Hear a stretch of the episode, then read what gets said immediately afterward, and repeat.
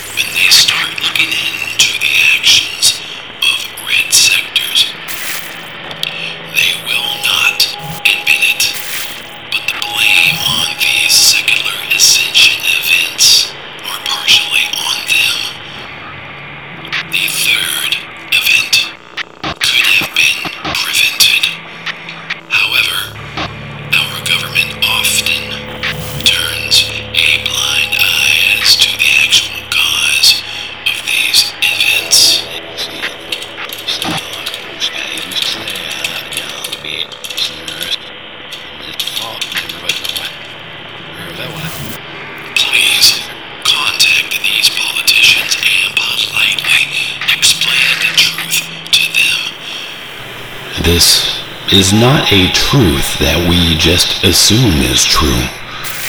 This is not the truth that we have made up. This is the truth based on evidence, investigation, and extensive research. Even though these few politicians are not on our side, we still need to be respectful of them.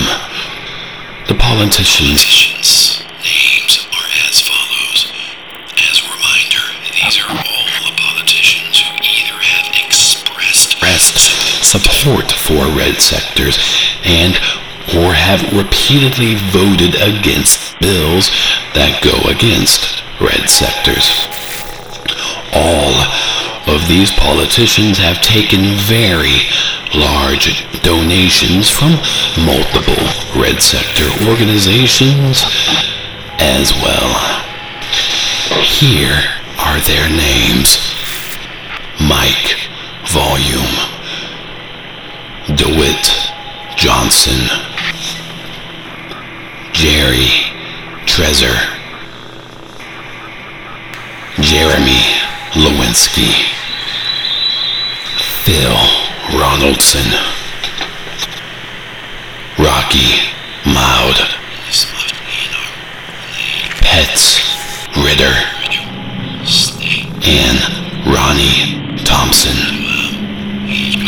It is again important to reiterate to be respectful to these politicians. I am sure that many would understand that when given money, some may do things that we would normally not do. We would normally not do. Some may also perform illegal activities for the right price.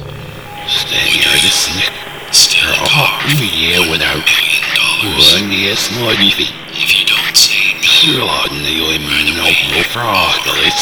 considering it, See how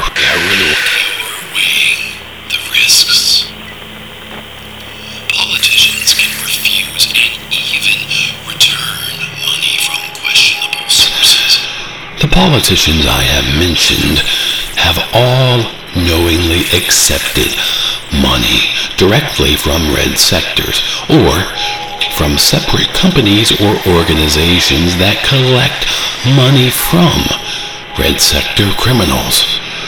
We will find the truth with your help. I thank you kindly for listening. This is a broadcast of the Canadine Research System. 904-07960. For exclusive episodes, subscribe to our Patreon. We can also be found on Twitter and YouTube. For these links and other information, visit us online at canadineresearch.com.